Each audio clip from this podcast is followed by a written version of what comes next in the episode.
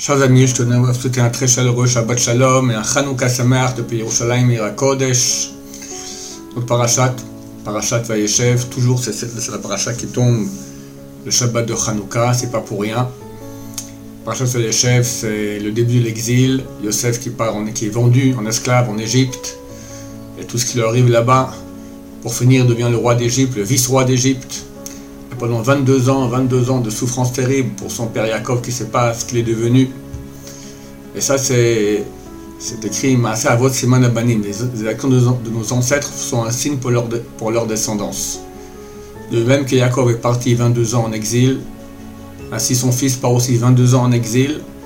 Et cela est le signe pour nous, la descendance, qu'on est parti à peu près 2000 ans d'exil, 2200 ans d'exil, et Yosef, c'est Hanouka. Ça veut dire quoi Hanouka? Eh il, y a il y a 2200 ans, il y avait ici en Israël euh, l'empire grec qui voulait absolument empêcher le peuple d'Israël de continuer à être juif. Et Yehuda Maccabi avec ses 13 enfants partent en guerre contre un empire entier. Et Dieu les aide. Il y a des miracles extraordinaires. Et ils ont institué la mitzvah d'allumer une bougie au, début de la nuit. Pourquoi? Pour nous montrer que Hanouka, qu'est-ce qui s'est passé? C'est le début de l'exil. L'exil, c'est la nuit. Alors, il y a eu une lumière, une lumière qui est apparue, qui, nous, a montré qu'il y a un moyen de tenir, il y a un moyen de survivre pendant tout l'exil. C'est la lumière de la Torah. La Torah orale surtout. Parce qu'à cette époque commence la Torah orale, la Mishnah, après la Gemara, etc. Et grâce à ça, le peuple d'Israël a pu survivre. Et c'est cette lumière-là, qui a été dévoilée à ce moment-là, qui illumine chaque année à cette période-là. C'est en fait la lumière qui a permis au peuple d'Israël de devenir un peuple éternel, de survivre en exil, aujourd'hui revenir sur sa terre.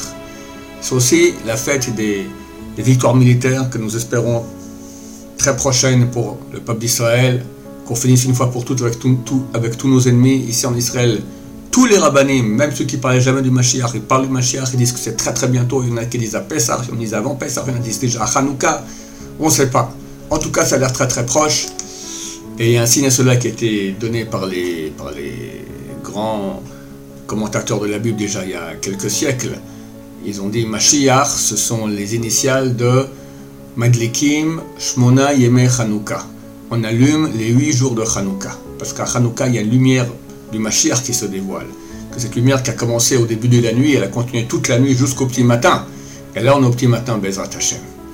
Alors, chers amis, il faut se renforcer beaucoup durant ces jours-là spécialement. C'est écrit dans les livres que les gens ont, tendance à se relâcher de l'étude de Torah à Hanouka. Et c'est exactement le contraire qu'il faut.